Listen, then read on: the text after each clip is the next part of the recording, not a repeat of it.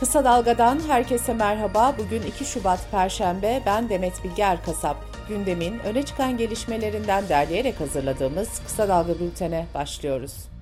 Cumhurbaşkanı Recep Tayyip Erdoğan AKP'nin grup toplantısında konuştu. Erdoğan, Millet İttifakı'nın açıkladığı mutabakat metnine ilişkin bakmaz olaydık. Bu partilere umut bağlayanlar adına çok üzüldük ifadesini kullandı. CHP lideri Kemal Kılıçdaroğlu'na seslenen Erdoğan sözlerini şöyle sürdürdü.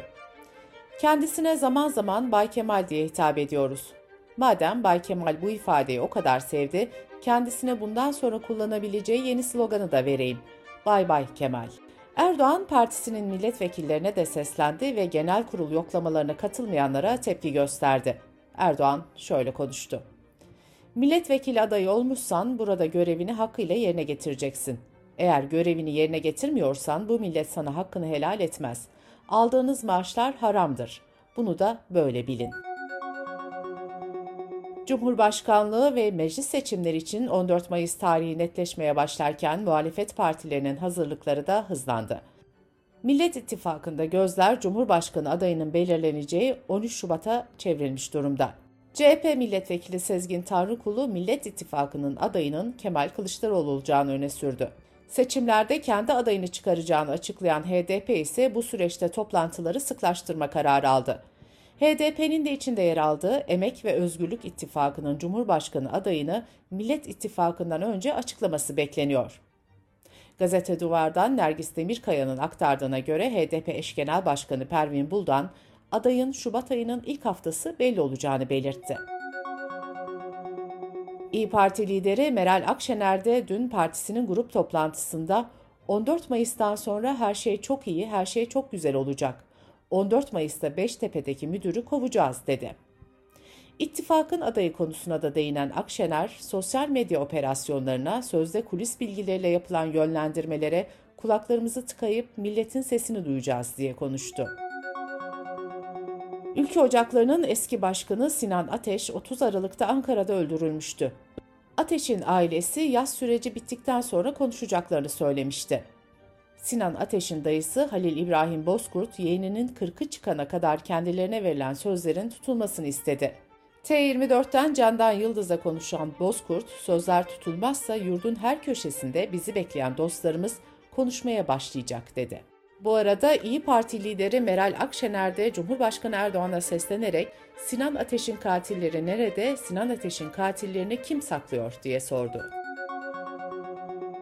Türkiye'nin Stockholm Büyükelçiliği önünde Kur'an-ı Kerim yakılmasının ardından Türkiye'de olası misilleme saldırılarına karşı ABD ve Avrupa ülkeleri güvenlik uyarısı yapmıştı. İçişleri Bakanlığı'ndan yapılan açıklamada ise güvenlik tedbirlerinin en üst seviyeye çıkarıldığı belirtilmişti. Bu gelişmelerin ardından Hollanda, İngiltere ve Almanya'nın İstanbul Başkonsoloslukları güvenlik gerekçesiyle geçici olarak kapatıldı. Öte yandan Avrupa ve ABD'den sonra Kanada'dan da güvenlik uyarısı geldi. Kanada, Türkiye'ye yönelik seyahat uyarısını güncelledi ve her an bir terör saldırısının meydana gelebileceğini öne sürdü. Milli Eğitim Bakanlığı bu yıl özel okullardaki zammı %65 olarak açıklamıştı. Okullar zammı sınırlı tutsa da veliler bu kez yemek, kırtasiye, giysi gibi ek giderlerle karşılaştı. Özel okullarda hem öğrenci hem öğretmen sayısı azalmaya başladı. BBC Türkçe'den Fundanur Öztürk'e konuşan Türkiye Özel Okullar Derneği Başkanı Zafer Öztürk'ün verdiği bilgilere göre özel okullarda pandemiden önce 170 bin öğretmen vardı, 150 bine düştü. 1,5 milyon olan öğrenci sayısı da şimdi 1 milyon 250 bine inmiş durumda. Pandemi döneminde çocukluk çağı aşılama oranlarının düşmesi ve aşı takiplerinin zorlaşması yıllardır görülmeyen kızamık vakalarının yeniden ortaya çıkmasına neden oldu. Türk Pediatri Kurumu Başkanı Profesör Doktor Halik Çokuğraş yıllar sonra ilk kez bir kızamık vakasını hastaneye yatırdıklarını söyledi. Çokuğraş, kızamık için aşılanma oranının %95'lerin altına inmesi durumunda salgınların yeniden çıkabileceğini vurguladı. Avrupa'da onlarca çocuğun ölümüne sebep olan strep A enfeksiyonu Türkiye'de de görülmüştü. Endişe verici enfeksiyonla ilgili Sağlık Bakanlığı Halk Sağlığı Genel Müdürlüğü tarafından bilgilendirme yapıldı. Bilgilendirmeye göre enfeksiyon kızıl hastalığı, ateş, boğaz ağrısı ve döküntüyle seyrediyor. Hasta olan kişilerde antibiyotik tedavisinin 24 saatinden sonra bulaşıcılık sona eriyor.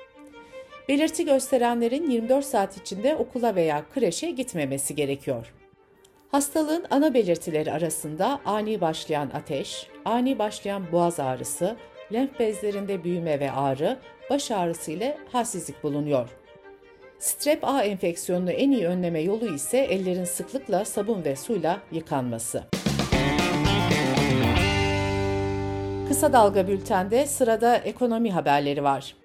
Pek çok zincir marketin Ocak ayı için fiyat sabitleme kararı almasına rağmen marketlerde 42 ürünün 36'sında fiyatlar arttı. Türkiye Ziraat Odaları Birliği Genel Başkanı Şemsi Bayraktar'ın verdiği bilgilere göre üretici ile market arasındaki fiyat farkının en fazla olduğu ürün %248 ile elma oldu. Elmadaki fiyat farkını kırmızı mercimek ve pırasa takip etti. Markette fiyatı en fazla artan ürün ise %79'da patlıcan oldu. Patlıcanı da yeşil fasulye, kabak, salatalık ve domates takip etti. Şemsi Bayraktar bu verileri yorumlarken fahiş fiyatlara dayanma gücü kalmadı dedi ve tüketicilerin fahiş artış yapan marketlerden alışveriş yapmamalarını istedi.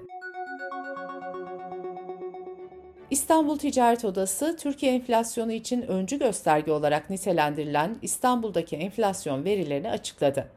Buna göre yılın ilk ayında tüketici fiyatları İstanbul'da 5.94, toptan eşya fiyatları da %5.52 oranında arttı. İstanbul Ticaret Odası'nın verilerine göre İstanbul'un enflasyonu Ocak ayında %92.97'den %79.68'e geriledi. Bloomberg HT'nin anketine göre Türkiye'nin yıllık tüketici enflasyonu Ocak ayında %53.7'ye gerileyecek. Aylık enflasyon ise üst üste 49. ayda da yükselerek %3.8 olarak gerçekleşecek. Avrupa İstatistik Ofisi de Euro bölgesinin Ocak dönemine ilişkin enflasyon öncü verilerini yayımladı. Euro bölgesinde tüketici fiyat endeksi Ocak'ta aylık %0.4 azalırken yıllık bazda enflasyon %8,5'a geriledi. Dış politika ve dünyadan gelişmelerle bültenimize devam ediyoruz. Ankara Cumhuriyet Başsavcılığı Kur'an-ı Kerim yakan ve yırtan aşırı sağcı siyasetçiler Rasmus Paludan ve Edwin Wagensveld hakkında soruşturma başlattı. İki siyasetçi, halkı kim ve düşmanlığa alenen tahrik etmek ve halkın bir kesiminin benimsediği dini değerleri alenen aşağılamakla suçlandı. Cumhurbaşkanı Erdoğan da dünkü konuşmasında bu konuya değinerek şunları söyledi. İsveç boşuna uğraşma. Sen benim mukaddes kitabım Kur'an'ın yakılmasına, yırtılmasına müsaade ettiğin sürece biz sizin NATO'ya girmenize evet demeyiz. Finlandiya konusunda bakışımız olumludur ama İsveç konusunda olumlu değildir. Kur'an yakma eylemlerine ilişkin bir açıklamada İsveç Başbakanı Ulf Kristersson'dan geldi. İsveç Başbakanı eylemleri düzenleyen grup ve kişileri İsveç'e zarar vermek isteyen güçlerin kullandığı kullanışlı aptallar olarak nitelendirdi. Yunanistan Başbakanı Mitsotakis, Ukrayna'ya Leopard sevkiyatını Türkiye'ye karşı savunma ihtiyaçlarını gerekçe göstererek reddetti. Türkiye ile Yunanistan arasındaki gerginliklere de değinen Mitsotakis sözlerini şöyle sürdürdü. Türkiye ile bir çatışma olasılığından endişe etmiyorum. Ancak savaş çığırtkanlığının Türk kamuoyunu zehirlemesinden endişe ediyorum. Rusya'nın Ukrayna'ya saldırmasından sonra Tahran ve Moskova arasındaki yakınlaşma dikkat çekerken, iki ülkenin bankalar arası iletişim ve transfer sistemlerini birleştirmek üzere anlaştığı belirtildi. İran Merkez Bankası Başkanı kurulan sistemin teminat mektupları, para transferleri gibi işlemler için kullanılabileceğini söyledi. Rusya Merkez Bankası ise konuyla ilgili yorum yapmadı.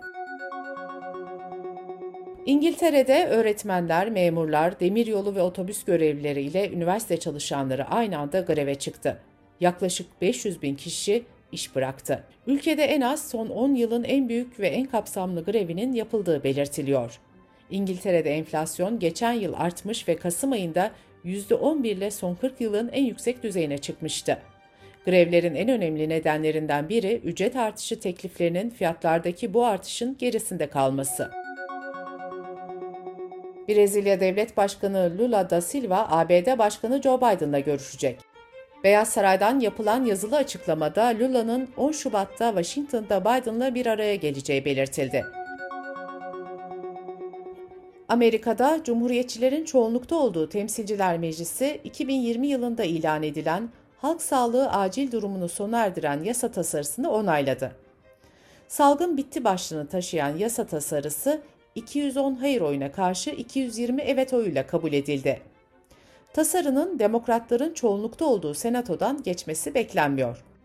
ABD Başkanı Joe Biden da tasarıyı veto edeceğini açıklamıştı. Avrupa Parlamentosu'nun Sivil Özgürlükler Komitesi'ne sunulan raporda Schengen vizesi başvurularının dijital ortamda yapılabilmesi önerisi yer aldı. Bu öneri 5'e karşı 34 milletvekilinin oyuyla kabul edildi.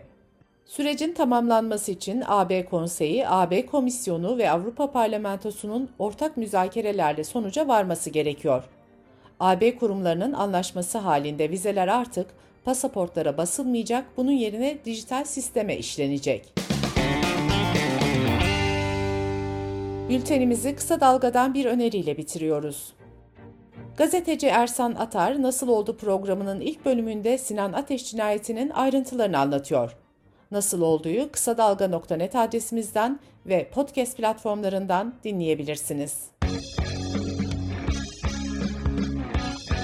Gözünüz kulağınız bizde olsun. Kısa Dalga Medya.